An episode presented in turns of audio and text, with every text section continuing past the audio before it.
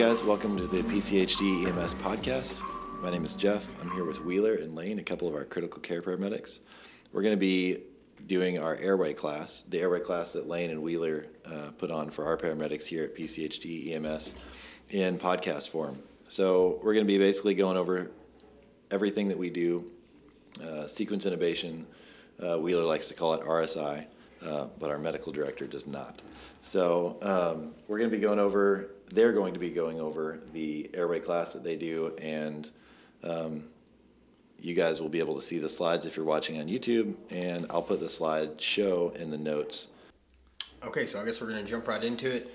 Um, so we start our class out with the objectives, and I think this was a big change from when Lane made the slideshow or the presentation last time. Is we don't really get into the seven P's, uh, but he was really doing a lot of this based off the mindset and then the strategies. Um, so just jumping into it, uh, managing the chaos, pulling the trigger, airway strategies, patient optimization, the process, which is kind of like the seven P's that we touch on a little bit, um, ventilatory strategies, and then special considerations. Okay. All right, so we use the HEAVEN criteria now, and uh, it's basically a, a, new and improved Lemons criteria. So it's a, uh, made by Air Methods, um, the predictor of difficult uh, intubations, possibly difficult intubations. So for every criteria that they add on to a patient, it just increases the odds of it being difficult.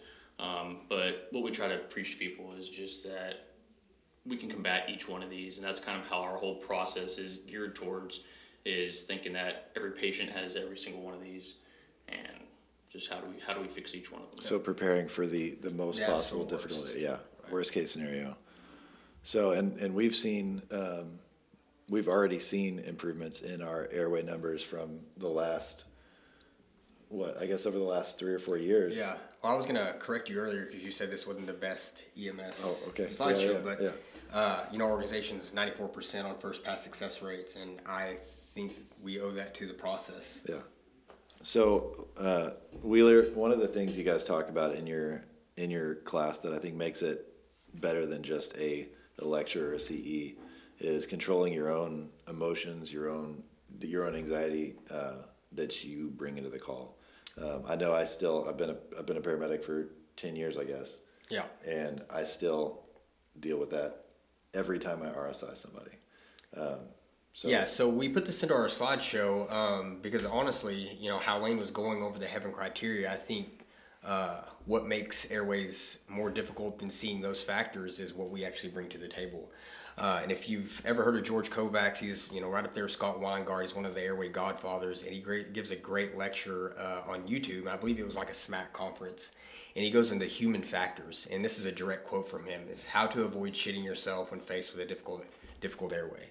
Um, and that really speaks true um, because we're all every airway is difficult, but if you can't calm yourself down or calm your crew down, the situation gets way worse. yeah, you might not even be able to find the laryngoscope. Yeah, yeah. Um, so he also goes into how to combat the stressors of intubation or airway management, and one is you know how to calm down uh, performance anxiety, the lack of deliberate practice, right? Basically mindless practice. And what we tell our guys is if you're going into the training room and the mannequin's laying flat and you're intubating the mannequin and then you're just walking away, you're setting yourself up for failure, right? You need to use a holistic approach, like um, setting the mannequin up on the stretcher at a 90 degree angle, putting a nasal cannula on, a non-rebreather, or whatever device you're going to use for pre-oxygenation, getting all your equipment out. So the more times you do that, you're going to build muscle memory, and so you're able to adjust to difficult situations a lot faster than you would if you hadn't practiced, right? So I shouldn't be practicing by just putting the tube in and then not even inflating the cuff and just doing it again over and over again. Correct. Yeah, that, that makes sense. Right, because that's not how you do it in the real world, right? You don't just intubate a patient and walk away. So you got to have a holistic process. In the real world, I have forgotten to inflate the balloon, probably because I've Right. practiced just putting the tube in and then walking away from the patient. So. Right, and so we're real big here with everybody, you know, coming up with your own way to do things, right? We all we're all different. Just making sure that you have muscle memory or you've built muscle memory in your practice of knowing where all your equipment's out because that's something you can control. You can't control what kind of call you go on and what kind of disease process and the uh, type of airway you're going to come in contact with, but you can control how you set up. Um, so that kind of takes the, the anxiety out of it. Um, and then the lack of team effort and uh, communication. So, as far as that's concerned in airway management, um, it does Lane no good. And I always like to use exam- this is an example. Me and Lane are running a bad call and we're about to RSI a patient, um, and he has to worry about managing the airway. If I can't start an IV and I can't manage to push those pressors or do epi infusions or norepi infusions, um, that's just a lack of team effort on my part. So we try to run our RSIs like as a team where everybody knows their job to the best of their ability. Yeah. I think that on the communication part, it's like it might sound simple to say it, or you you know assume other people are already thinking everything, speaking everything out loud into existence. I mean, it just keeps everybody on the same page. You know, keeps it moving along nicely. Yep. So, on this slide, it's basically just showing that increasing your heart rate if you're anxious, you haven't been practicing. Um, it's you know maybe a pediatric something like that that you don't run very often your heart rate can increase. So every you know the higher your heart rate goes the less skills um, you know fine motor skills you lose and the higher it goes just worse it gets. And then try to find something that can calm you down. I mean practicing obviously but sometimes no matter how much you practice you might still get a little anxious on that call. So um, doing this box breathing that can help. Um, basically whatever you have to do so this I box that. I do that box breathing every time I pick up oh, a no, no, laryngoscope. Yeah, I do too. Um, and it really helps to calm your heart rate down so you can critically think about the call. Um, I've done this numerous times. You know, I'm not above it. Uh, but basically, you know, just to explain it, if nobody's ever seen it, you breathe in for four seconds, you hold that for four seconds, and then you breathe out for four seconds and hold that for four seconds. And you can do this as many times as you can to calm your heart rate back down so you can critically think through that situation. So we preach this all the time. It definitely works. So. And uh, another way to calm yourself down is use your resources. I mean, we have smartphones and iPads and all this other stuff that um, we can use all that stuff just to make our lives a whole lot easier. You can look up your protocols, know how to access all your information quickly. Um, we use the Handtevy app here. Um, you can put their age in because you're usually getting an age on the way to a call. Mm-hmm. So you can go in there and find meds, different equipment sizes. Mm-hmm. Um, you can even find it in milliliters. So, yeah. I mean, just using all that stuff, and then there's drip calculators. Use everything you can just to make it easier. Yeah. The, the next part of y'all's class, yeah. you talk about making the decision, like when to make the decision. Wheeler, right. you and I were actually on a call. I don't know, Lane, if he's told you about this yet, but we were on a call just the other day. We were working on the truck together, and we were going to RSI this mm-hmm. patient, and we had everything out. We were we had drawn up meds. We were mm-hmm. ready to go, and we did the the the key part of the intubation, which is resuscitating the patient 1st mm-hmm. and then the patient woke up. Uh, we were yeah. we were ready to do some cool stuff, and then yeah. we didn't need to, and so we had made the decision. Mm-hmm. Um, so I mean, making the decision is scary. We no, we made the decision, yeah. and then we ended up making the decision again, yeah. Uh, the other the other way, and I think it was obviously it's the right decision. But. Yeah. Um, so just going over uh, the criteria of when to make the decision uh, is the inability to obtain and maintain a patent airway, right? Obstruction. You have uh, functional obstruction and then pathological obstruction. Uh, inability to correct deficient gas exchange. And we tell our guys if you have an SpO2 of less than 90 and an tidal greater than 50, that's respiratory failure in it by itself. Um, not saying that you need to RSI that patient, but it does need to be corrected. That's just an example. Um, inability to protect the airway, and you always hear gag reflex versus inability to swallow we tell our guys to not ever test the gag reflex. It's just a very poor way um, to see if somebody is able to maintain their airway, right? Because you run the risk of that person gagging and then yeah. vomiting and then aspirating, right? You're literally risking drooling, exactly right, what you're trying to prevent. Right. Um, so we tell our guys if they're drooling or you know, in, you know, unable to swallow, maybe snoring respiration, stuff like that. That's a much better way to tell whether somebody is able to protect their own airway. Um, and then this is this is this is the reason, or this next one is where we all live at, right? Predicted clinical de- deterioration. Yeah. Um, you just got to be a good clinician and be proactive. Yeah, I mean, hey, yeah. so one of the things that that I tell people when they're you know like new people coming in, young young paramedics, and I tell myself too when I'm on a call, if the ER is going to intubate somebody within the first five to ten minutes of me being there with that patient, nine times out of 10, 99 times out of 100, I failed. You know, Yeah. like predicted clinical course, you get to the hospital and they're mm-hmm. going to intubate that person as soon as you walk in the door. You should probably be doing it in the ambulance. Yeah, I think we've moved away from that. I think maybe like five years ago, we had like you know a good chunk of our staff like you know we're right across the street or whatever. I think we've gotten a lot better where if you know it needs to be done, get it handled, do it, and then get them to the hospital. We've gotten a lot more aggressive and I think it's been good. Yeah. Yeah, the be proactive, not reactive, and I, I would imagine this goes for a lot of other EMS agencies as well.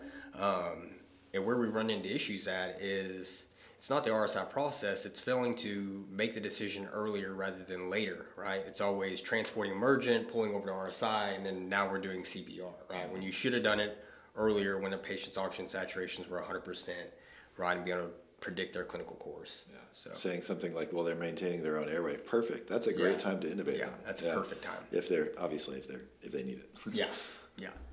Uh, so moving on to our strategies, uh, it gets a little confusing here, uh, but we have we teach three three strategies basically, right, to kind of cover the broad spectrum of emergency airway management. Okay. And so the obviously the first one's going to be rapid sequence intubation.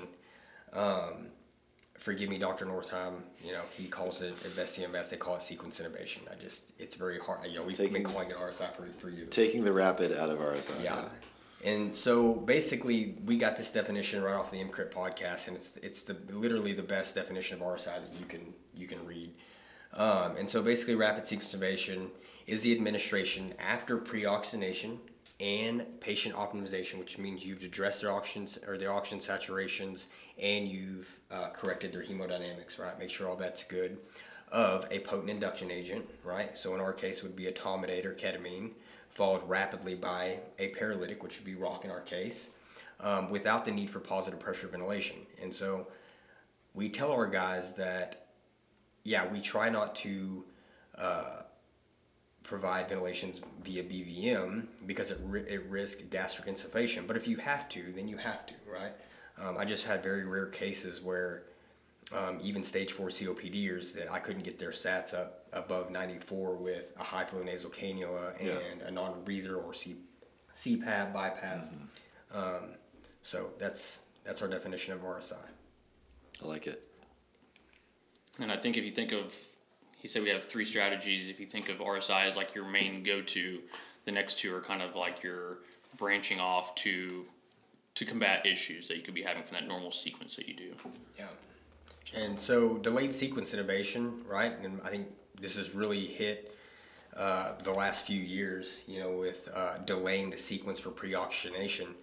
And basically, it's just when the RSI sequence is broken down to allow for pre-oxygenation, right? So uh, I like to give an example of you have a patient who is intolerant of the pre-oxygenation process, like maybe they're combative due to a TBI, or maybe they're anxious secondary to hypoxia from COPD or CHF, Pulling everything off, right pulling out IVs. right Yeah. they're just they're not letting you pre-oxygenate um, so you give them a dissociative dose of ketamine which in our case would be one mg per kg um, i like to tell people you can always give less um, and then see how it works and then give more if it doesn't work right and so basically uh, you calm them down with the ketamine put your pre-oxygenation um, uh, like non-breather nasal cannula back on and allow for that pre-oxygenation process.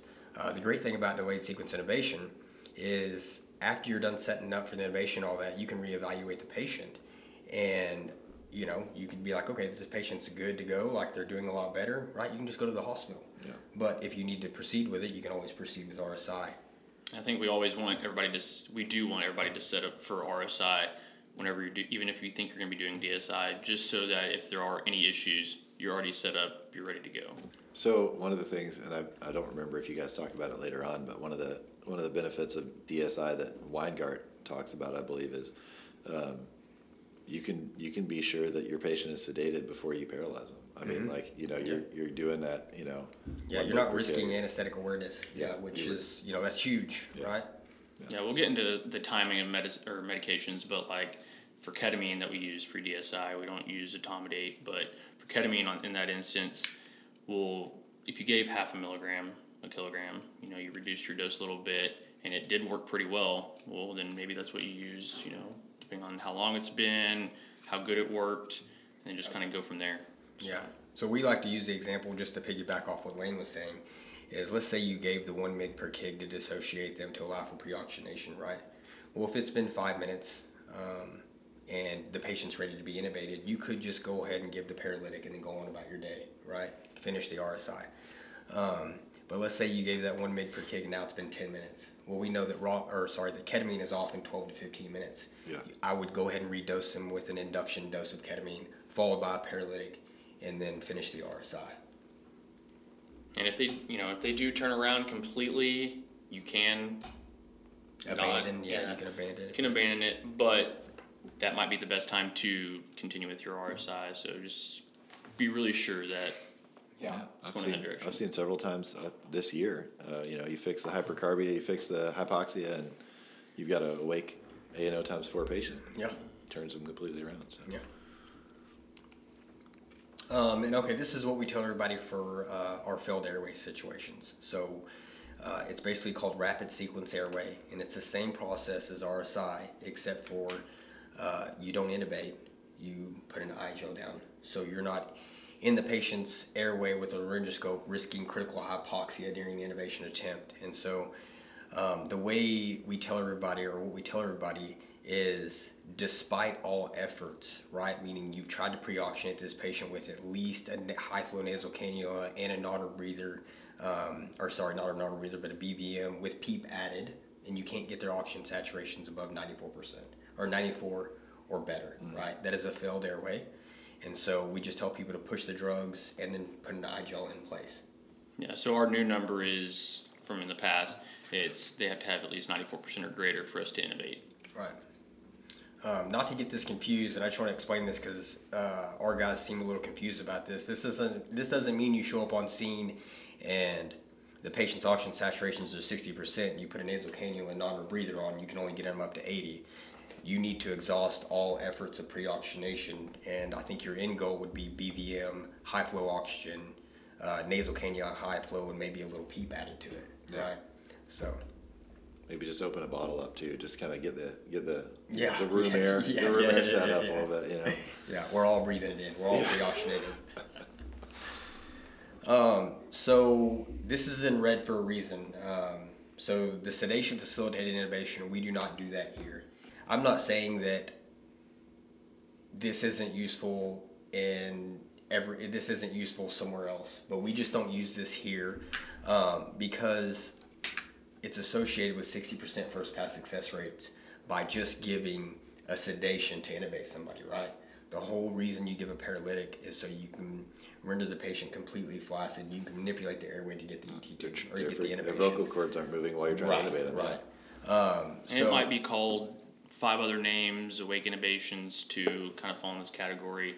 There's probably a place for them, but for here, we want to make our lives as easy as possible. Yeah, uh, the one, what we like to tell everybody in reference to this slide is we watched a video with Awake Intubation, and the patient, I believe, got two to 300 milligrams of ketamine, and it was pro sedation facilitated intubation.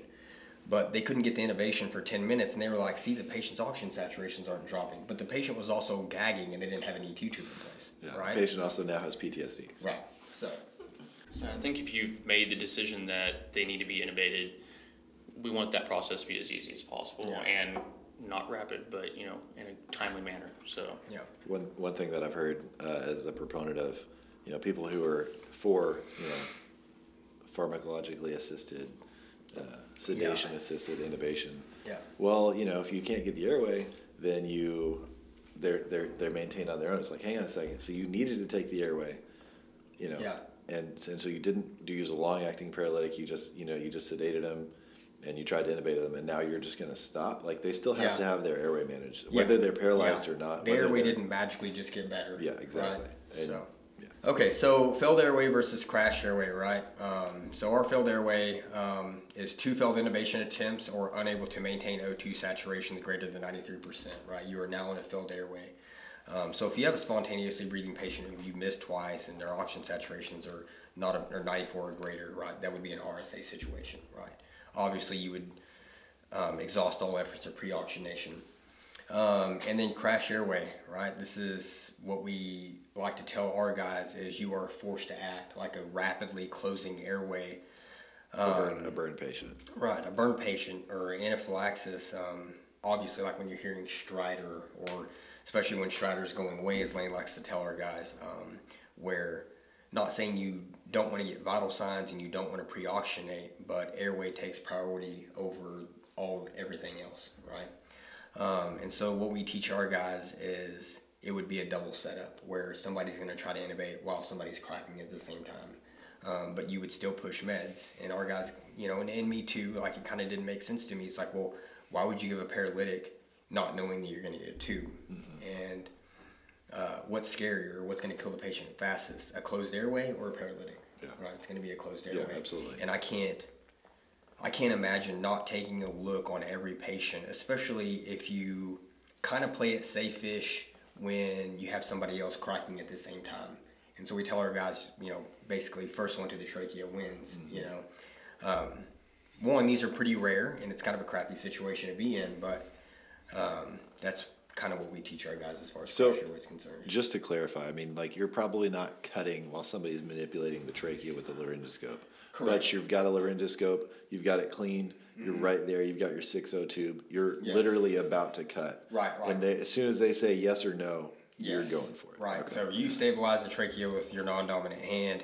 You have a permanent marker. You've already marked your landmarks. You have a scalpel and dominant hand. Yeah. You are ready to cut as soon as they don't get the intubation. Right.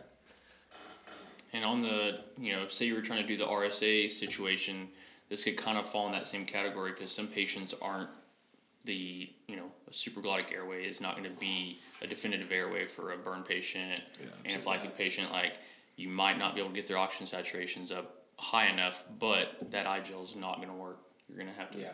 yeah. We can't, you know, predict every single call, go over every single call, Sure. but most of these, all these things that we just cover, all these strategies can get you about ninety nine point nine percent of it. Yeah. It's that it's that one percent that really That gets you. yeah. MacGyver. Yeah. In one of the other episodes that I did with Ash and Art, uh, we went over briefly having to RSI somebody who was critically unstable and how we just, the fact that we took our time and, you know, resuscitated first probably kept the guy from coding. So you guys talk about patient optimization. So go into that a little bit. You know, we have to fix hypoxia and we have to fix hypotension, right? So you have to resuscitate before you intubate. Um, you can't rush in missteps. This is probably why Dr. Nortime, our medical director, took rapid out of you know RSI, Yeah. right? Because people were rushing, and you look at this guy right here. They're skipping everything and they're pushing drugs and they're intubating while somebody's hypotensive or they're hypoxic. Looks like he's winning, but I mean, Yeah, I mean, don't get me wrong, dude. Uh, you know, I mean, it's probably you know it can be easy to get excited on a call, and you're like, hey, I know they need to be RSI'd, and you're like, okay, I'm drawing up my meds, gonna push them, get the intubation. yeah, need to step back, kind of look at everything, make Yep. sure everything's good to go, right. and go from there. This is why EMS gets scrutinized because we push meds and we go straight to intubation, right? And the patient ends up dying, right? And it's like, okay, should we even be doing this, right? we, So- we like to do the cool stuff. And right. Yeah, I mean, I, I like to call it out before I actually get to the med pushing part. I, I like to include everybody in the back of the ambulance. Like, hey guys, Yeah. we have you know pulse ox is this, blood pressure is this. We've got this, this, and this equipment. Yeah. Sounds Does like any- you took our airway course. Yeah, it does. Yeah. It does. Uh, you know, does anybody have anything else? You know, any any other ideas? Oh yeah, no. And there's obviously some like situations where you need to be quick on your scene times, but on not you know skipping steps. You know, pre-oxygenation could take 10, 15 minutes, and then managing their blood pressure could take 30 minutes. You know, to get a good blood pressure to be able to push your meds and intubate them. So Yeah. you know, sometimes it you could be on scene an hour before Yep. you end up RSIing them. Yep. So hypoxia during emergency airway management is a feared complication and is associated with basically a two times increased odds of peri-intubation cardiac arrest. Right? That doesn't scare you. I don't know what what does. Um, so you don't intubate when somebody's hypoxic. All right, so the oxyhemoglobin dissociation curve, it's a mouthful and there's a lot to it, but the main things we try to get across to our guys is that this is why we do not um, intubate somebody with low oxygen saturations. So on the left side of the screen, it's SpO2 and how it correlates with the PaO2. So we monitor SpO2, and uh, PaO2 is basically just the oxygen arterial blood. Um, so, like we said, we don't want to intubate somebody that's less than 94%, but this graph, it's more of like a S-shaped, sigmoid shape. It's not straight down. It's not linear. So a drop from 100 to 90% doesn't drop at the same rate as it does from like 90 to 80%. Um, that's because the farther it goes down that graph, um, oxygen starts getting kicked off of the hemoglobin at a faster and faster rate. So one thing one thing to consider is whenever you have um, them on the monitor and you're looking at the SpO2 and somebody's calling it out, they're like 98, 96, 94, it's dropping and then you have pulse ox lag. So if it's about 30 seconds that it could be delayed and that could even they could already be in the 80s so and rapidly declining so we want to you know that's why we hit pre-oxygenating as much as we do It looks like a roller coaster to me. It looks like you're about to like you know you're about to like put your hands up and Yeah. Yeah. but in a bad way, like not fun. Yeah. Can you go over right and left shifts? I'm just kidding. We're not going to do that. Um, It'll be a whole, so whole day now you do that. I want you to talk to me about two, three DPG. Um, so the safe apnea period, or AKA time to desaturation, um, it's basically once in our case, once the paralytic hits, how long are they going to be, you know, not get hypoxic? So yeah, above 94. Yeah, so um, they did this study. I think they had pre-oxygenated these patients. They gave sucks, and then how long, you know, they had adequate oxygenation. So obviously, if they're sick or obese, they're gonna have shorter time to desaturations. Um, the way we can improve that is by pre-oxygenating, and there's a lot of factors that can cause this to decrease. If they have any kind of lung disease, um, if they're obese or pregnant, that can just decrease. It's putting pressure on and it's decreasing the lung volume. Um, so there's a lot of factors that can decrease your safe apnea time, and pre-oxygenating it increases it. Um, so pre-oxygenation, okay? Um, high flow oxygen via nasal cannula and non-rebreather at flush flow rates for at least three to five minutes to allow for nitrogen washout, right? So I think most of us here has you know know what nitrogen washout is. So basically, you have about 78% nitrogen in your lungs, which is same thing in the ambient air. You try to wash all that nitrogen out and replace it with oxygen, so you increase your safe apnea period, right? So they stay above 94% during your intubation temp as long as they can, right? Um, in addition to that, position position your patient upright. Uh, anytime a, per, a patient's laying flat, they lose 30 to 50% of their tidal volume.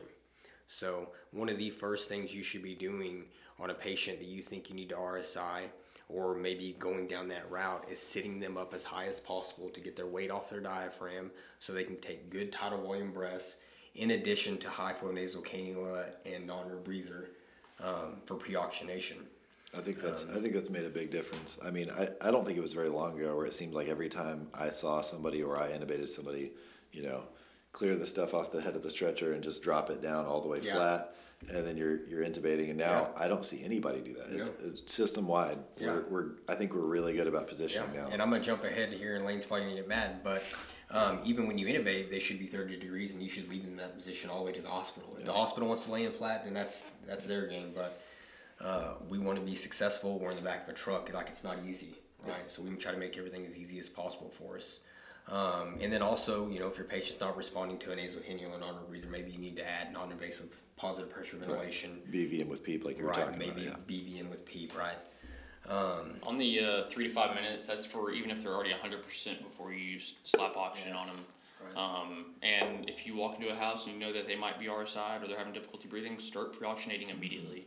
Like that's not just once you get to the truck and preparing.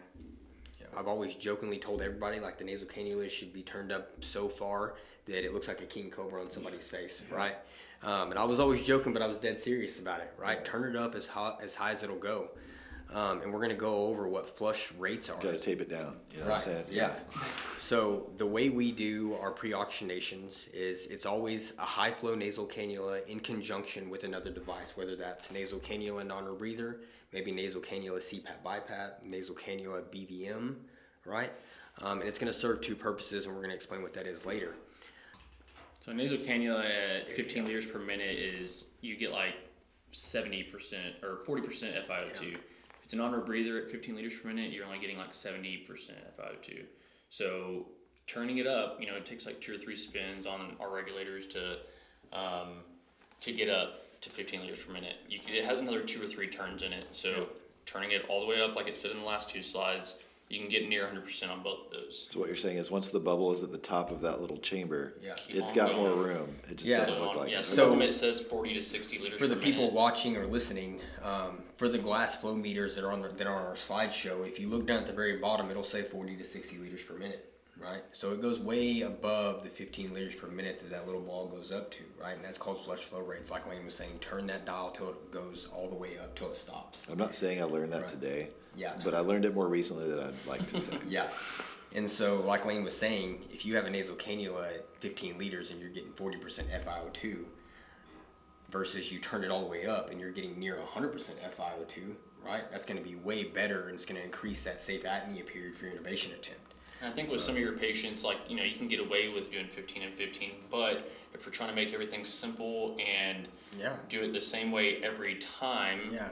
cranking it up so that whenever you do have that patient that's, Yeah. you know, very hypoxic, it was hard to get them up, that you don't miss that step. Does this go back to treating every, every airway like it's difficult?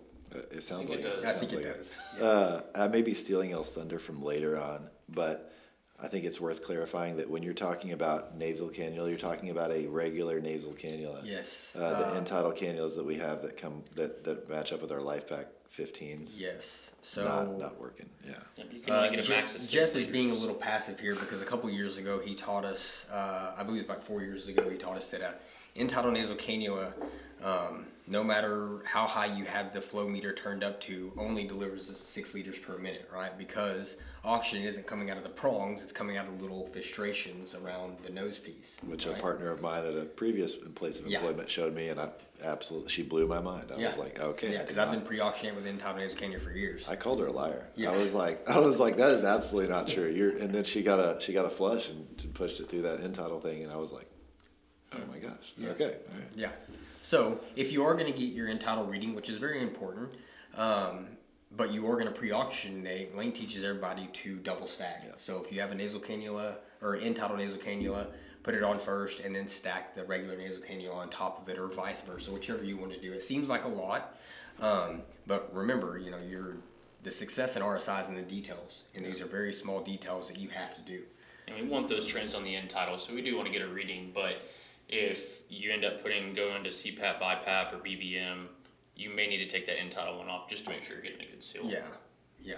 So just to clarify with our listeners, it's always, um, or what we use, it's always a nasal cannula at flush flow rates in addition to another device. So, non breather turned all the way up, uh, CPAP, BiPAP, or BVM. So yeah, we have the CPAP bi-level BiPAP flow safe too. Flow safe. So they're auction powered. Um, biggest thing is coaching your patient through it, uh, getting a good seal, and continuously checking that seal because Yeah. if you're not getting you know at least five on there, it's a of seal. Yeah. So the Apneic BVM CPAP, uh, Nortime went over this first time I ever heard it, but it was pretty cool. And actually, George Kovacs has a video on it on YouTube if anybody wants to go out there and look it up. But basically, it's a way to give your patient a little extra PEEP and oxygenation, or a little you know, CPAP with the BVM without providing ventilations.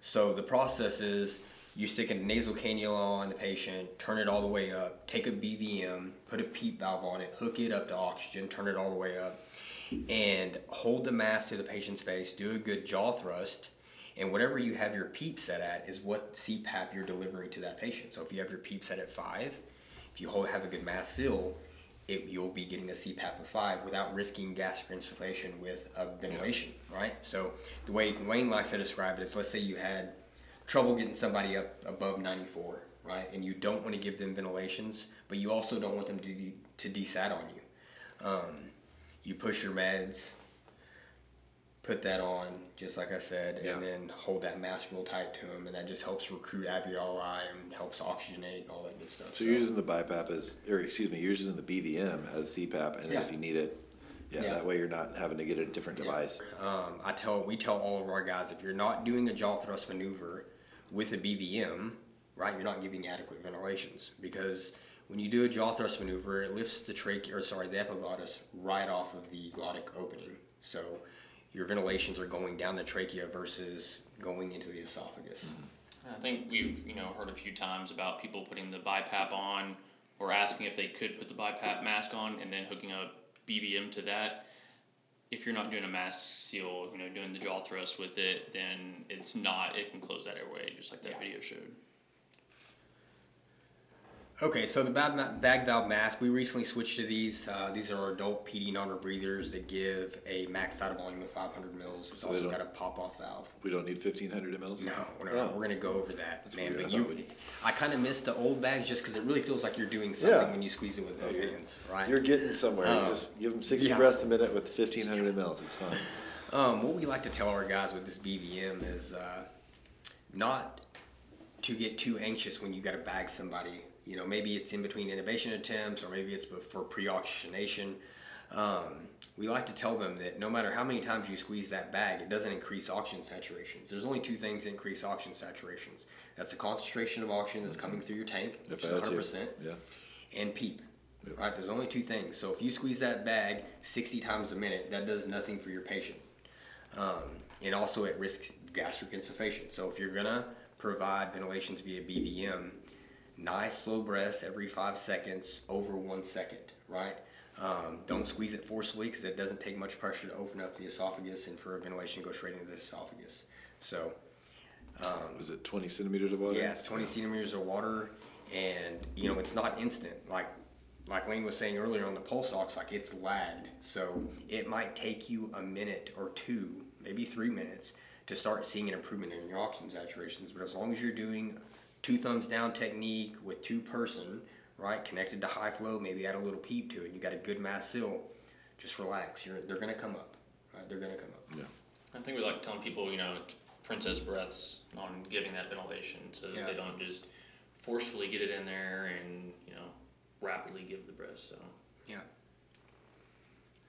So PEEP, um, here's the benefits of PEEP. It increases functional residual capacity. Um, that's kind of a mouthful, but basically functional residual capacity is the remaining volume of gas in your lungs after exhalation. Right. Yeah. This is where we affect all of our pre-oxygenation. Right. This is where all the good stuff is when we're washing out the nitrogen and all that stuff. Um, we it maximizes alveolar recruitment. I think everybody's seen where they you know hook it, put an ET tube in a pig trachea connected to lungs, Yeah. and then you add PEEP to it. I and love you that video. Turn it down, and it de-recruits. Um, it decreases airway resistance, right, by kind of stenting the airways open.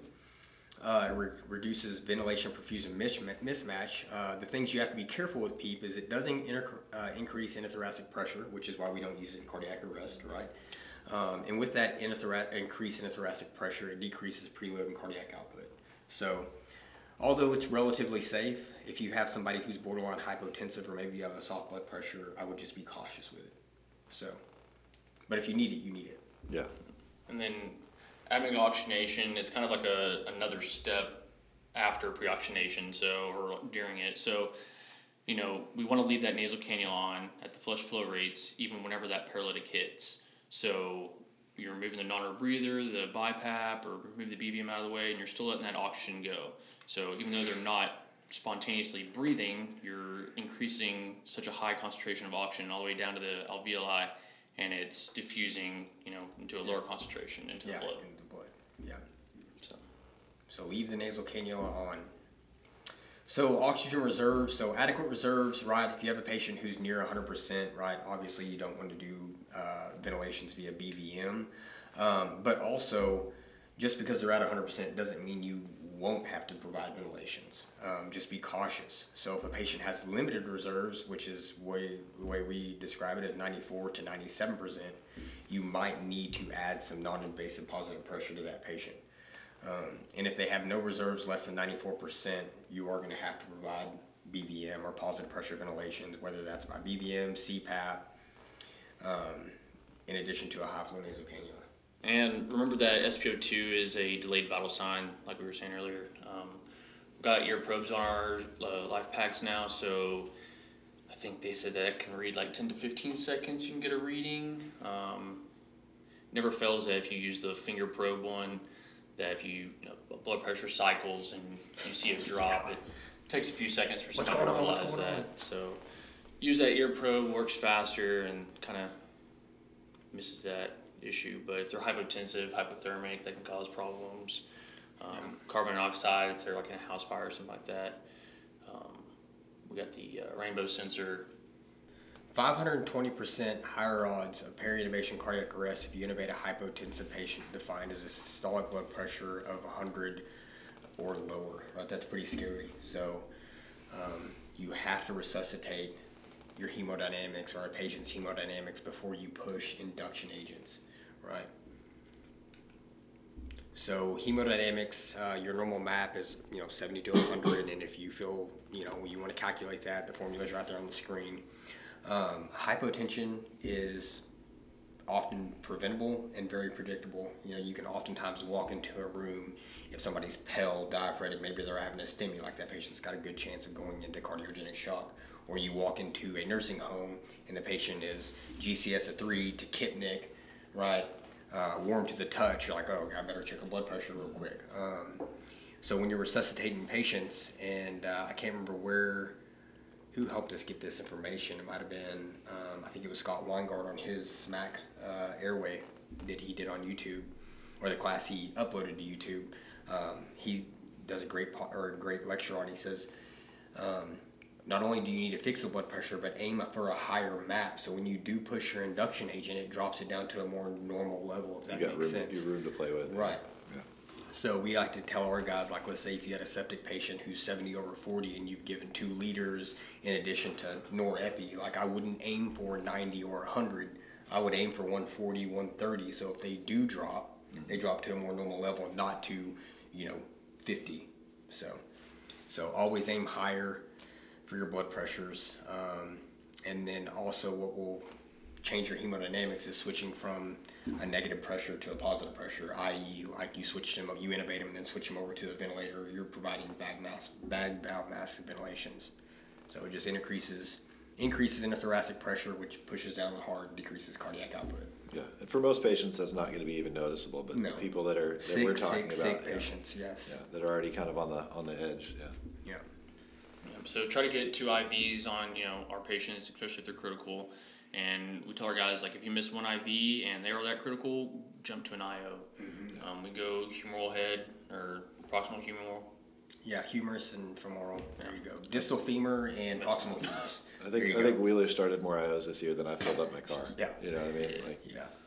we do IOs a lot. Well, one, you know, and, and we learned this over the last year being under best, um, is that you can get five liters a minute out of your humeral head and your distal femur. So if you have a sick patient you can't get an IV on, um, who cares about starting IO? You know, we need to get out of the mindset of it being an invasive procedure. Like, who cares at that point?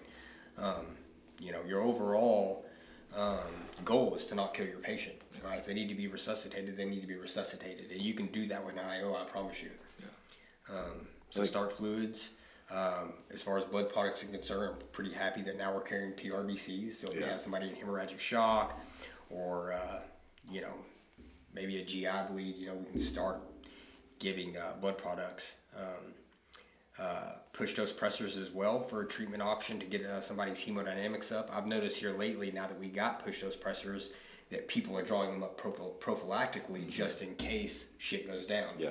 You know? Yeah, having that syringe on the on the oh, action yeah. that is well labeled Well labeled. well labeled, is, right? is very is very handy. yes. Uh, And maybe, being a good team player, I mean, knowing how to mix that together. Yeah. You know, anybody in the truck doing that, Yeah. just having it available. And then our Feel- infusions. I feel like the labeling thing is really Oh, really it's worth huge. mentioning because It's huge. man, have, I, I've been on calls. You put two syringes down. Oh, and yeah. You're like, yeah. Do we need to just push them at the same time now? Yeah. Like, 50 50 shot. No, and, you know, and Nortown's probably going to kill me, but yeah, you need to label your etomidate in rock, you know, or maybe your ketamine in rock, but you really got to change. You really got to label that epi. The etomidate in rock, Yeah. you jack those up like Yeah. 60 seconds to 60 yeah, seconds, you know what I mean? So, Exactly. yeah, pushing the whole syringe of epi might be a little awkward. Yeah. So.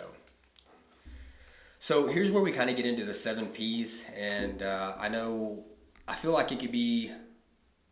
I think we could have gone over a little bit more on the seven P's, but like I think we just kind of advance in our airway management Yeah. um, to where we don't really hit it too much, but we go over the process nonetheless.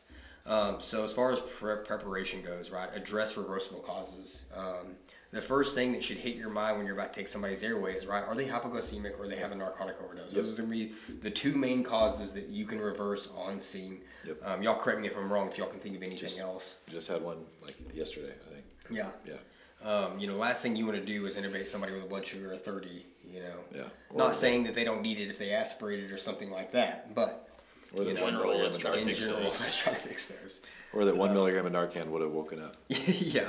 Um, and then construct a plan. You know, like you were saying, like, man, it really takes the weight off your shoulders. Um, it kind of gets everybody in the mindset of like, hey, this we're about to RSI this patient.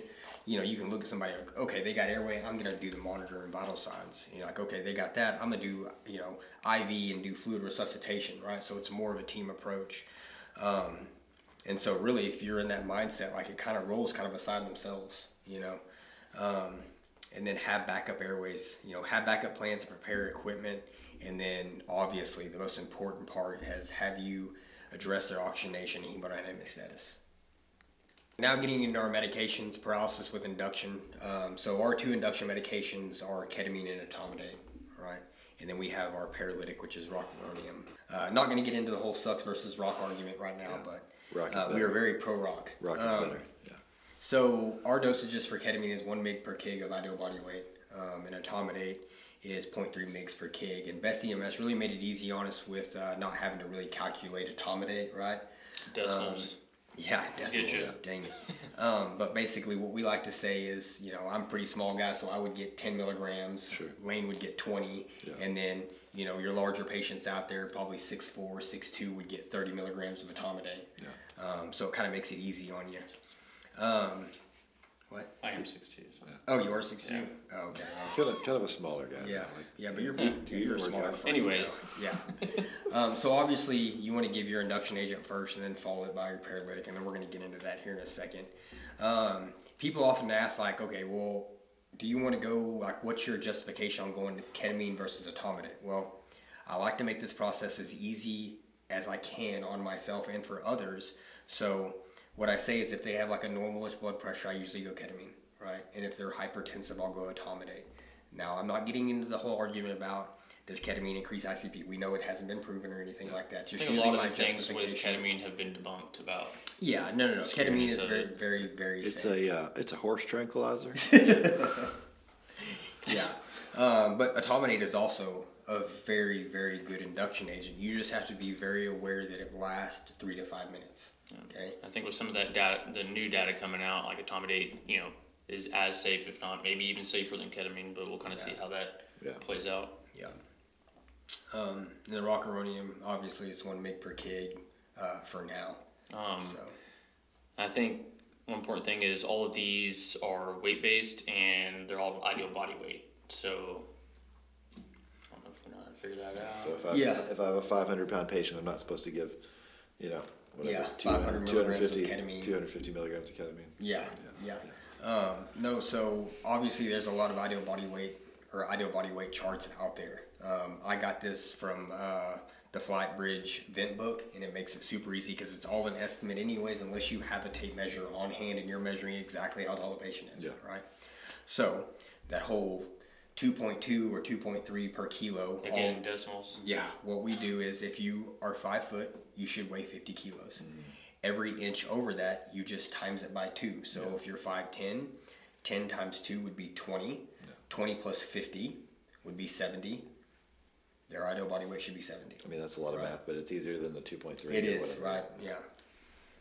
Or like he was saying, the etomidate, you know, it lasts three to five minutes. So if you had RSI'd them, you secured your tube, you need to already be get drawn up your medications for post sedation. Yeah. So just you know be cognizant of that. Um, your Whether ketamine, you're using rocuronium or succinylcholine, right, you need to be managing pain and sedation because they are now paralyzed, and they do have they don't have any pain or sedation on board. Yeah. And if you're, you know, if you're normal patients, if your etomidate ketamine is lasting about 30 seconds, or the onset's about 30 seconds, um, there's a thing called sedation lag. So with rock, if it takes 50 to 60 seconds on a normal patient, to start working, you're going to have a little buffer in there that they could be somewhat sedated and before they're paralyzed. So they might not be breathing as adequately, and you might not be able to put a laryngoscope in their mouth. Um, so instead of flushing the line after you give an induction agent, I would be flushing your paralytic with right after your induction agent. Yeah. Um, just so you try to reduce that time as much as possible. Our biggest thing with the equipment just goes back to training. Like if you, I want, we require all of our guys to get all of this equipment out when they're practicing to build that muscle memory um, before they actually go on these calls. Because if you know all of this stuff secondhand, you can adjust to that trauma patient who has missing, you know, a missing jaw, or maybe it's a pediatric where your um, your heart rate's going to be through the roof, right? Um, but just back on the equipment, it's BVM, P valve, inline, you know, end tidal. Um, and I like to hook all that stuff up, and I have a certain place in the truck. Like me and him set up the exact same way on RSI. I was like, I know that that BVM right there is going to be to the right of me. Mm-hmm. I know I'm going to have my video laryngoscope. The screen's going to be sitting on the action wall. The ET tube is going to be under the patient's right shoulder along with suction. We should probably clarify here. We use a we use a Copilot video laryngoscope right now, which has a uh, about a three foot cord mm-hmm. from the laryngoscope to the to the screen. Uh, yeah. So it's, it's basically a GlideScope for the back of an ambulance. Yeah. So. Um, you know your ET tube sizes uh, for now, because um, we were hearing a little bit of literature about uh, trauma to the trachea with larger ET tube sizes, but basically men men get eight, women get seven point five. Um, if you're pediatric, you know you can always do that that calculation or get your Handtevy app out or get your Broselow tape out. But basically, it's age um, plus sixteen divided by four? Um, bougie versus rigid stylet. Suction is a big one. So when our guys go through credentialing, if you do not have the suction out and you are not suctioning the patient's airway whenever you drop a laryngoscope, you you fail you don't get credentialed, right? That's just one of the big one of the big so you, points. You don't want suction to be like opened out of the package. You want it on connected, and you want the yes. Yankauer or the uh, DuCanto. Yes. On the stretcher, like behind the patient. Yes. Yeah. I put it underneath the patient's right shoulder. Yeah. Along with the ET tube in the package, and when I drop the laryngoscope, I'm also suctioning at the same time, right? Because um, I can't tell you how many times where maybe you've gotten a little sputum built up from bag valve mass ventilations, or maybe they just have a little bit of secretions in their airway to begin with, right? You just it's better to have it and just suction it out, make it easier on yourself.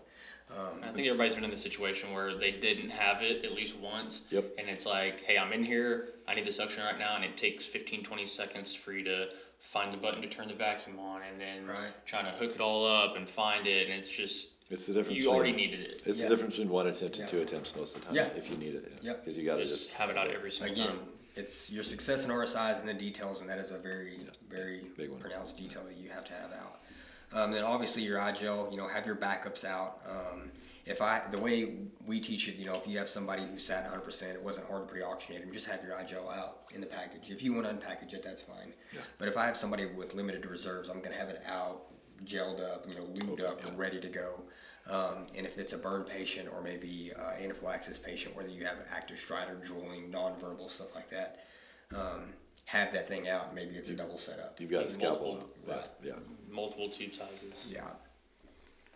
Um, there's our co-pilot. Um, here's your yearly reminder on practicing with DL. Any technology can fail, mm-hmm. so you're not going to realize how much you needed to practice with your DL until yeah.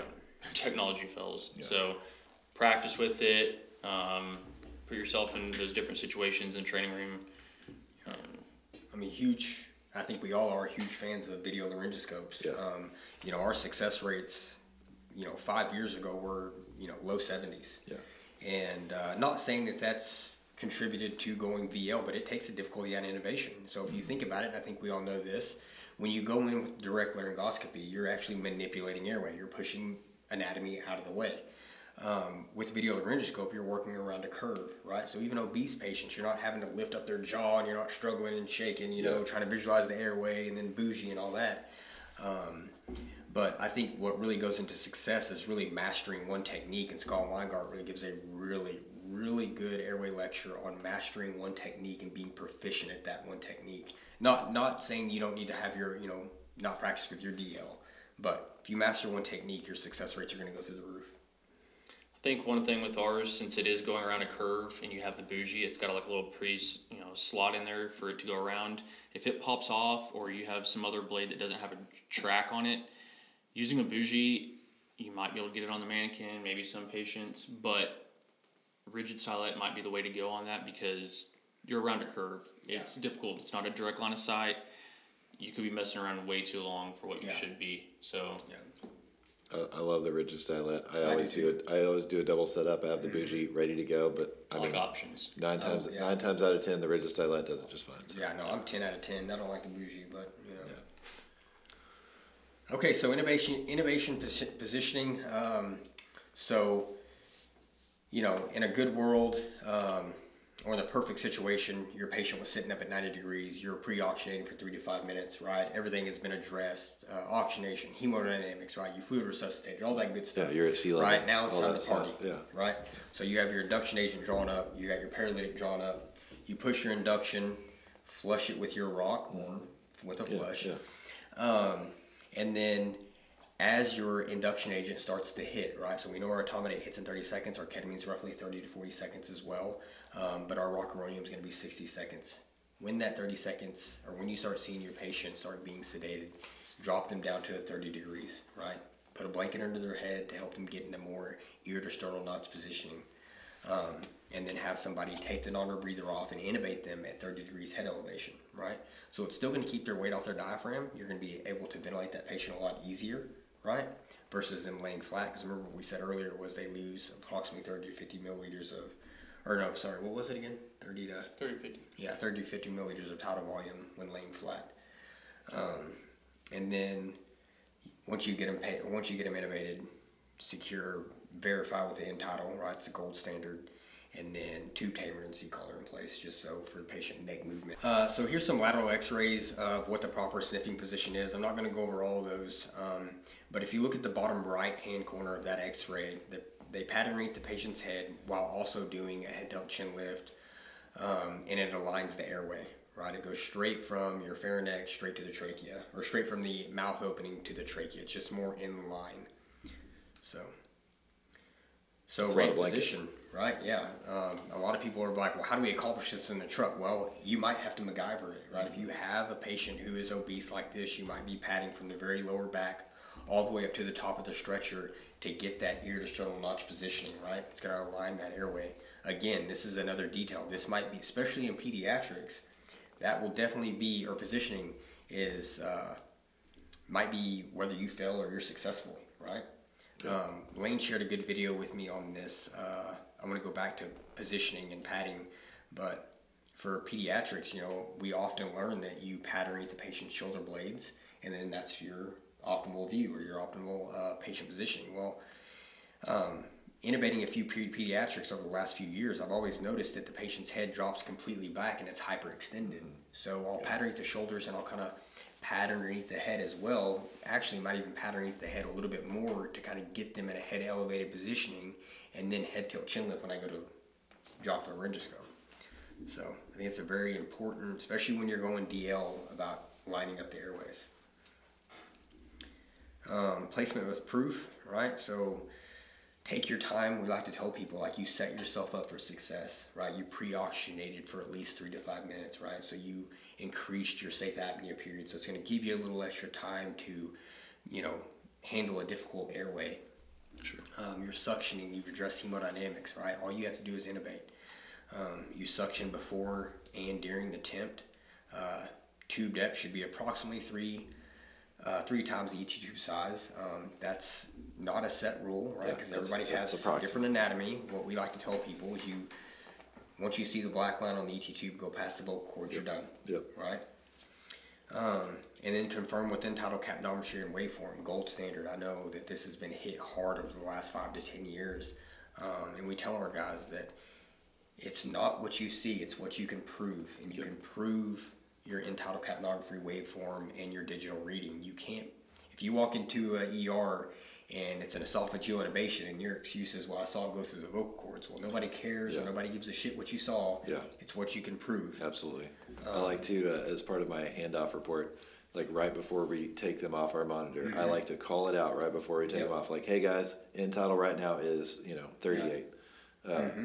You know, and if there's a usually there's a nurse or a doctor close to the Yep. monitor, and, and I'll actually I'll point at it like, hey, Yeah. Yeah. and then take it off and move it Yeah. over because at that point it's on it's on them. Yep. You know, and and I feel like you mitigate a little bit of uh, No, possible finger pointing. You did. You know, so. Because if all else fails and the tube was dislodged, um, all you have to do is like, well, y'all heard me call it the end time. We're like, yeah, we heard you call it out. Yeah. I'm like, yeah, he said that. Like, okay, well then our tube was good, right? Yeah. And so just to piggyback what, what off you're saying, like we tell our medics, like you transfer care, show them the monitor, call out your end tidal like you said, right, and then take everything off. Hit print. Yeah, hit print. Um, and then secure it with a C collar and a tube tamer. Use a commercial tube tamer. Don't I mean people tape it, but use a little bit better device if you have it. Uh, so just going over a little bit of waveform capnography, um, we're not going to go over all the phases, but some of these are pretty important, like esophageal in- intubation, right? You might get a little end tidal, maybe four, maybe max five, but I promise you, it's going to dissipate. It's Yeah. going to go to zero. There is no cellular respiration going on in the patient's stomach, right? So if you don't have an end tidal reading, you need to pull your tube, reevaluate. You know, maybe you need to put in an i-gel, whatever the case may be, depending on your disease process or what you're working with. Um, obviously, your normal ranges are 35 to 45. Um, we're real big into talking to our guys about rebreathing or breath stacking, especially with obstructive patients like maybe an asthmatic or a COPD and how to watch out for those things. Um, uh, curare cleft, I know Dr. Nortime is huge on this. If you see a curare cleft, which means inadequate sedation, um, which should never happen because we tell our medics, you know, be liberal with pain and sedation.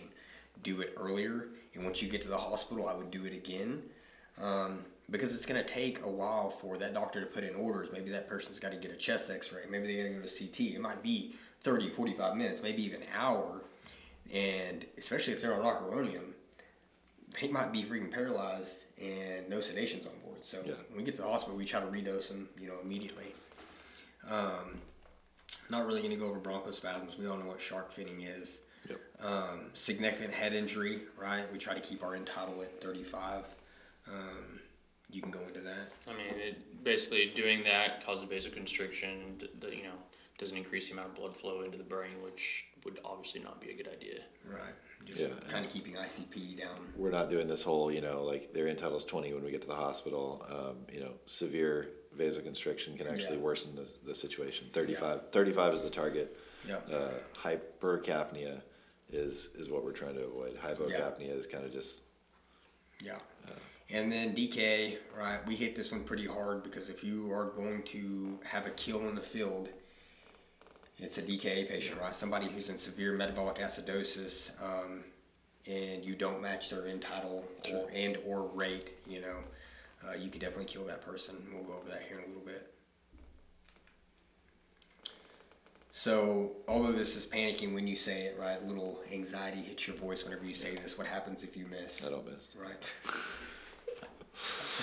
oh, better Sure. not. Yeah. Yeah. Yeah. um, but we like to tell our guys, like, so what if you do miss, right? Don't panic. Relax. You got the BVM out. You did have their oxygen saturations 100%. Just relax, back them back up. You'll be fine. But the first thing that should hit your mind when you miss is that you need to change something, Yep. right? Whether that's positioning. What did you see in the airway, right? Was it, do you need suctioning? Were you able to visualize? If you weren't, you probably need to position again. Um, uh, maybe it's the intubator. Yeah. right? Um, it would never be me. Maybe you're too. Maybe you're too amped up. Hand, Yeah, hand, maybe handler just yeah. comes somebody else. Yeah. Um, you know, and I know this sounds kind of, you know, elementary, you know, something like your, you know, your mom or dad would say, or maybe your school teacher, but insanity is doing the same thing over and over again, expect, expecting the same results, right? So we tell our guys, if you miss, change something. And this has bit me, bit me in the ass before, you know, when I first became a paramedic. So, I've been there as well. You know, yeah. like- oh, actually, I think the call's with you, actually. yeah. So, I, I might remember that one. Yeah. So change something. All right. So your post intubation management, uh, obviously, the two things you have to worry about at, at post intubation is worrying about or treating pain and sedation, right? And so our three drugs that we give uh, is ketamine, Versed, and fentanyl, right? Not saying you need to give all three. Um, a lot of our medics make it easy and just give ketamine because it treats pain and sedation. Um, But you know, you can also go Versed, but if you do go Versed, you have to give fentanyl because it only treats sedation, right? Um, I find I found it a lot here lately that I'll be using all three, not at once, but like let's say if somebody gets you know pretty hypertensive off the ketamine, I'll go fentanyl, fentanyl Versed afterwards.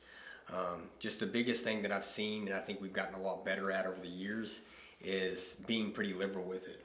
Yeah. Like the last thing you want to do is risk anesthetic awareness while somebody's freaking paralyzed. If they have the room in their in their vital signs, you know, if they have the room Yeah. in their blood pressure, Yeah. make sure they're comfortable. Yeah. And that might mean increasing your pressors or whatever else you got going on. That so might mean adding a keep pressor sedated. if you need to. Yeah. Um, we have our infusions, uh, ketamine infusion and Versed infusions. Ketamine Uh, infusion is one of the best tools we It have. is. It really is. Um, what I'll say is like uh, just to clarify any confusion out there um, is you have to get that patient to a therapeutic threshold with push dose before you hang the drip, right? Yeah, yeah. So if your patient is trying to pull the tube out, starting them on a on a one Yeah. one per kg infusion of ketamine is probably work. not it. Yeah. Nope. So yeah, get that loading dose of your IV push Yeah. in there first, and then work on mixing your bag, Yeah. Putting it on the pump. Um, and then the scariest thing I've ever heard while teaching this stuff is like, oh, you know, the patient's moving around. Why not just redose them with a paralytic? And you're like, wait, what? Yeah. Um, Last not ditch- saying last ditch effort. That's last ditch effort, and it's after you've given a lot of sedation, right? And so I, what I like to tell people is, um, well, I like to tell people the story that I had was, uh, you know, I had a post intubation where I was managing a patient. It was a transfer, and uh, we were sedating this patient with ketamine and Versed, and we could not get there. We, we couldn't put them down just they kept moving around and stuff like that. We were, I think, 400 milligrams deep of ketamine and 10 of Versed, 10 or 12 of Versed. Um, you know, it starts to become a patient safety issue. Sure. Right? Or crew safety issue where they're going to rip the tube out or something like that. Just redosing with a paralytic, just making sure that you manage your pain and sedation continuously. Yeah. So ventilator management, um, we get into a little bit on this, although all we have is a Parapack. You know, it's a very uh, Yeah. So, so we have so we have the we have the Parapack ventilators on all of our ambulances. Mm-hmm. Uh, we use the ReVel for for our transfers, uh, but yeah, we, it's a it's a pneumatic driven Yep. device. It's basically an automatic. What I tell people is it's an automatic BVM. Yeah, So it is. Um, so yeah, like you were saying, it's just very limited. You know, you can't really monitor a whole lot of your uh, like your PIP and your well, you can monitor your PIP, but like your P plat or your VTE or something like that. Um, so what we kind of tell our guys is. Uh, um, we go over two strategies. We really want to concentrate on the obstructive strategy, right? Um, so if you're listening out there, you know you basically have two two approaches to ventilator strategy, which is your injury approach and your obstructive approach. Your injury approach is just preventing injury, right? You just have a patient who's on the ventilator. Maybe it's a traumatic, or you know maybe it's just you know somebody without an obstructive disease process. sure. Um, so what we tell our guys, if you have a patient with COPD and asthma, you want to lower their respiratory rate to keep them from breath stacking, right? So that might look like a tidal volume of 500, maybe a respiratory rate of 12, right? Where, whereas injury approach would be like tidal volume of 350 and Right. respiratory rate of like 20 or 18. something. Yeah. Yeah. So you're not giving that patient time to exhale, which they start breath stacking. Um, and also, you know, obviously that increases under thoracic pressure, which decreases cardiac output, right? That's where all the bad stuff occurs. Yeah. So by lowering that respiratory rate, extending that E time out, um, they have longer to exhale. So it's about as far as we get into. And I think with the limited things that you can check on the Parapack, um, that these approaches can make some differences, but ultimately you're going to be looking at your end tidal and Yeah. kind of, you know, basing what changes need to be made off of that. So And you're gonna be watching your PIP. Your, your Right. PIP it has a thankfully it has a blow off valve, so we can't truly Yeah. like pop a lung with it. yeah. So what is PIP? Yeah, so PIP, Huh, peak yeah. inspiratory pressure. So I'm glad you said that um, before we move on. Um, so on the Parapack, right, it has a PIP alarm. You know, the gauge actually tells you what the patient's PIP is, but a lot of times people are like they hear that alarm or they there's a little dial in there where you can set the PEP the PIP where you're actually setting the alarm, Yeah. right? So if you hear the alarm, don't ignore it, right? don't up your alarm to 100. It's trying to tell you something, right? And so we use, I think, like everybody else, is the dope mnemonic.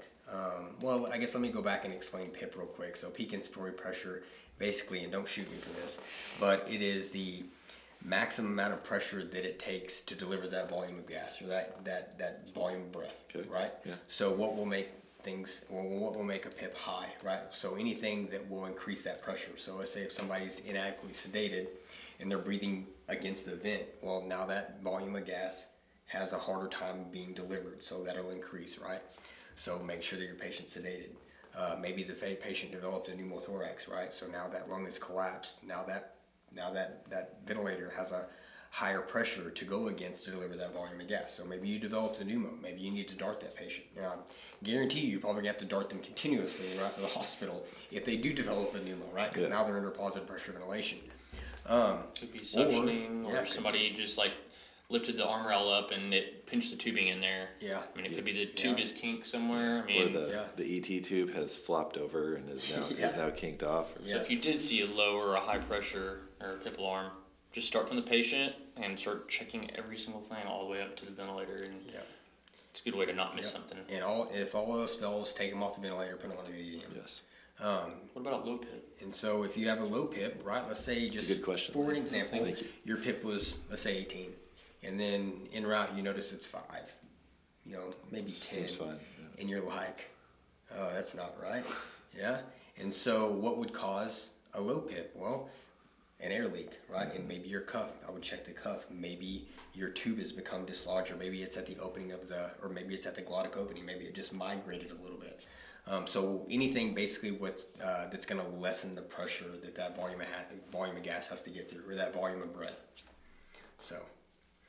Um, moving on, so reassessment, right? Obviously, you got to continually monitor patients' uh, uh, ET2 placement, sedation, pain, and vital signs. Um, uh, we already went over the dope mnemonic for uh, high PIP readings or, or low PIP readings. Um, and then oxygenation, oxygenation end tidal CO2 adjustments, right? So oxygenation, you're gonna only two things, like we said earlier, that affect oxygenation is PEEP and FiO2. So I made the mistake on the Parapack of doing air mix, which is 50% FiO2, um, and the patient's oxygen saturation got down to like 88, 90%. I'm like, what is going on here? They were at Yeah. 100 a while ago, right? Yeah. So I'm trying to, you know, go through everything, like listen to lung sounds, make sure I'm not right main stem. I look at my end tidal, like, okay, the tube's good. Um, it's connected to oxygen. I'm like, oh, it's at 50% FiO2 Yeah. on a patient I just intubated. So check that. Yeah, so we leave them at 100% until Um, yeah. they leave the hospital. Yeah, I mean, always, right, yeah.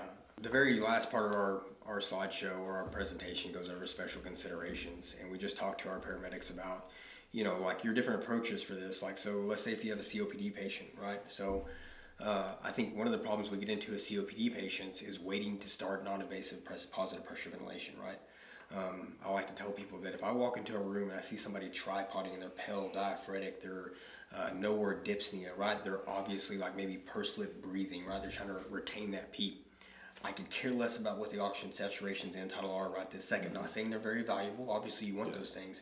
But my first, the first thing I'm going to do is grab a CPAP BiPAP and I'm slapping on the patient immediately.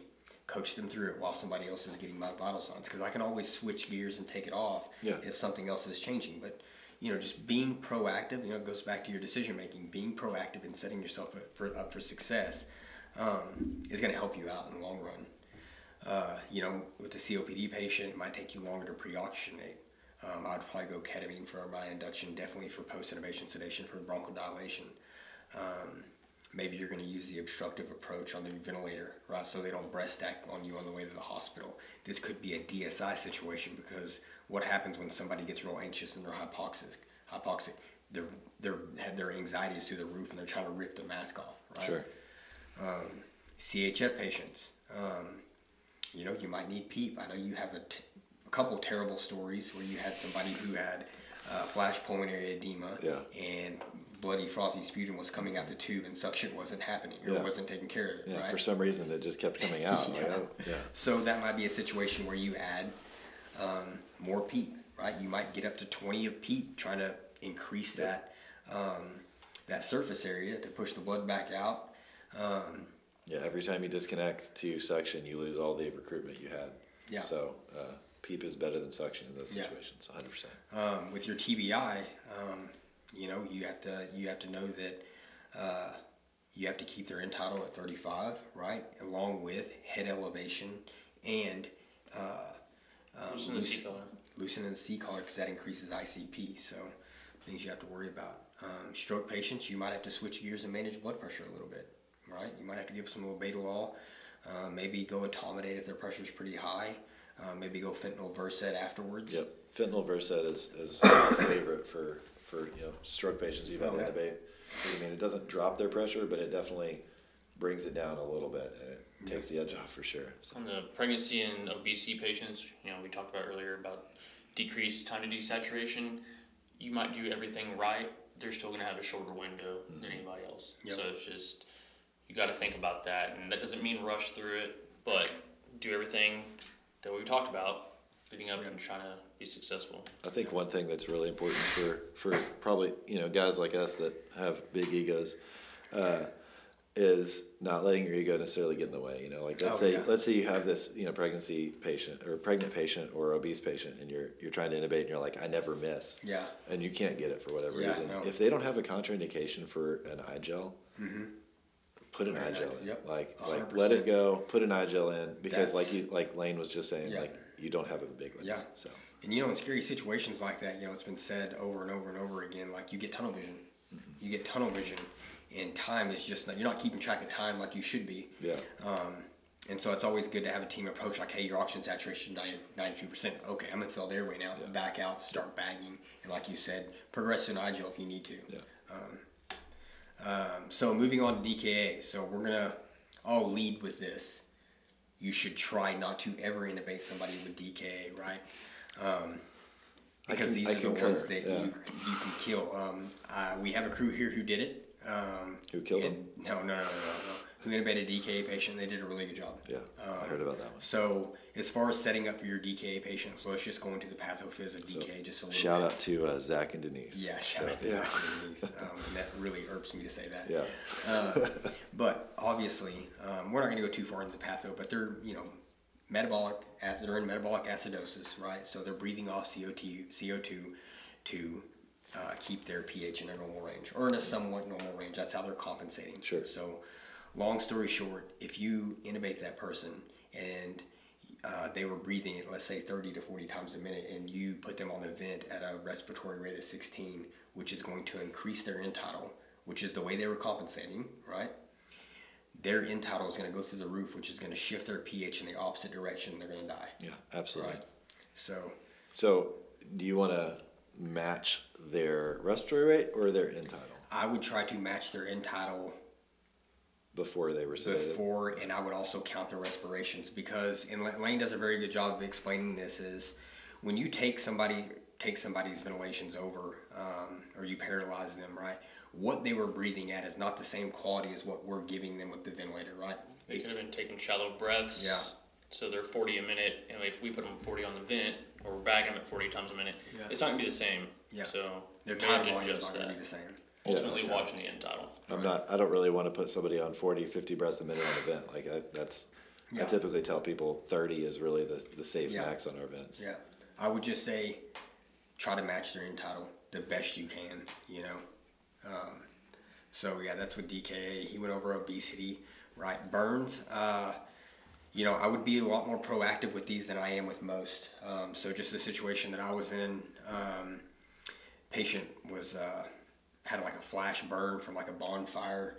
Um, really nothing uh, inside the, the mouth, but he had like singed nose hair. What really made my decision is he had second, third degree burns to his neck, which was swelling up. So although he didn't have any airway burns um, that I could see, we went ahead and took his airway, um, just because you have to be a good clinician and be a uh, you know be able to predict you know the downfall or the uh, what do you call it? Um, Projected clinical course. Yeah, You had you me go. at swelling neck though. I mean, Yeah. like that's Yeah, yeah. that's concerning. Yeah. Um, so documentation, right? It's really big um, in any patient, but specifically with RSI, right? Because we are, um, uh, I guess, under a microscope, as Yeah. you would say, Well, I mean, as far as RSI is concerned, especially in the pre-hospital setting, and we're just paramedics. You know, we have to document, you know, how we did. The, the patient has a significant amount of risk. I mean, Right. So Um, so we do the the why. So why was it performed? Don't just write your narrative and assume that we are going to know, or whoever's QA in the chart, or whoever's looking at the chart is going to assume why the patient was intubated. You have to specifically put. So I think it's pretty safe to say that most, if not all, your patients, you put, you know, uh, patient was intubated due to uh, poor clinical course or ventilatory failure. Um, uh, then move on to the, you know, who performed the procedure. We like to tell our people that state this specifically, like, you know, paramedic Lane Matheny made the decision to perform RSI secondary to blah, blah, blah, blah, blah, right? And then how was it performed, right? Go into, you know, as far as like, I, w- I want be, to be very detailed, like patient was set up or seated at 90 degrees, pre-oxygenated with such such devices for however long. Um, you push whichever medications. Did you have any um, complications during your attempt? If no, state that specifically, right? No complications were noted during the intubation attempt, or patient was suctioned due to blah blah blah blah blah.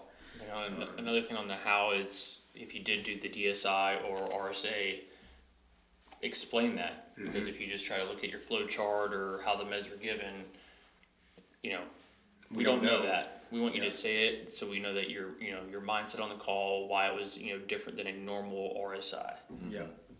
Um, and then obviously, you know, you need to put how you document how you reconfirmed, right? And we try to get the ER physician to sign an airway confirmation. You know, now some of them kind of wait till want to wait till the X-ray, even though we show them end tidal. Yeah, But, even though it they is listen to lung is, sounds, they're like, right? okay, I've got good lung sounds, Yeah. no epigastric. Right. Uh, let me get an X-ray. Yeah, quick. I love it whenever they listen to lung sound like, oh yeah, it was fine, but you know they, they're not messing with the airway, but they won't sign the chart. You know what I mean? They're like, I got to get Well, I've had I've had pretty good experience over the last couple of years, honestly, with that Yeah. though. Like I feel like maybe they're getting used to us getting that signature. Yeah. I don't know, but Yeah. I I definitely had a lot of grief. I got a lot of grief for that one. Definitely Yeah. like three or four years ago. yeah, People didn't want to sign that. So. yeah. But a lot of this stuff is just to cover yourself, you know, for the patient's medical record. So everything we know, you know, Yeah. Yeah, I mean, if there's a complication, like we need to be able to, you know, prove, hey, you know, it wasn't on us, or hey, you know, we we had a good reason to take this person's airway. Yeah. Um, so that was the end of our presentation. Um, so that's just the way we do things here at PCHD EMS. Um, and I think just if you were kind of condense it all down into one, it's you know it's education and more importantly it's it's practice. Yeah. Like you have to practice. I think that's why we are so good and our success rates are 94, 95% on our first attempt, which is unheard of for EMS um, or, or rare, as I would Yeah. like to say. Um, and it goes down to how you practice, right? I think you can have a lot of different, you know, complications. You know, uh, somebody's vomiting or you know obese, but it's how you handle everything up to that. If you've practiced scenarios, you've done training, you're familiar with your equipment, you can kind of combat all those issues and Yeah. you know not be caught with your pants down. Yeah, and what we love to say, I'm glad you said that, uh, is you're. I promise you, you're not gonna you're not gonna pull these skills out of your ass Yeah, on the fly during a difficult situation. Yeah. I promise you, you're not. It not. doesn't. It doesn't happen like that. You're, like, you're not all all of a sudden become a superhero whenever shit hits the fan. So. Yeah. yeah, Yeah. and I, I think it's interesting. You know, this whole airway class. Uh, I think it's it's interesting because so little of it is actually focused on putting the laryngoscope in the mouth. Yeah. and intubating. Well, it- almost almost none of it is. Yeah. It's it's all about the it's all about the entire Yeah. picture and making sure you cover your Yeah, bases. so when we were making this presentation, Lane was real big into, uh, you know, I want people to have the mindset, you know, and, you know, the mindset and understanding of what it takes to become successful, right? It's not, you can read something a thousand times, but until you actually do it, are you, you know, are you really good at it? No, like you got to practice, right? the RSIs that I've been on that have that I've felt the most that I felt were the most successful were the the best performed whatever you want to call it were the ones where we literally like I mean yeah we knew we were going to RSI but it was it was kind of on the back burner and we were all just you know doing IVs pressors, fluid you know just everything else and then once we got there we got there Yeah. but I, I think you know when you're when all you can think about is putting that tube in Yeah. you're gonna miss some stuff Yeah, yeah, no. So, I hope y'all enjoyed it. Yeah, I, I enjoyed it. I enjoyed Yeah. talking to you guys. Yeah, yeah, yeah. Thank you for uh, for going over this with us. I know you guys have done it probably like what twenty times at Yeah. this point. Yeah. Uh, This week. So I mean, really, you should be you should be better at it. know? Yeah. No, but thank you guys. yeah, we're new to this, so you know, forgive us for uh, not knowing. Yeah, exactly, and- exactly. yeah. So, I was trying to hide my hands because they were shaking a little dude, bit. that's, you know, you just sometimes don't know what to do with your yeah, hands. So just, it goes back to performance anxiety, man. You know, I'm just yeah, box breathing. Well, thank you guys for listening and or watching, and uh, you guys be safe out there.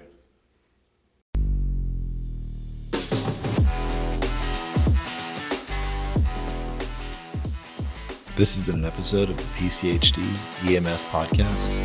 Thank you for joining us.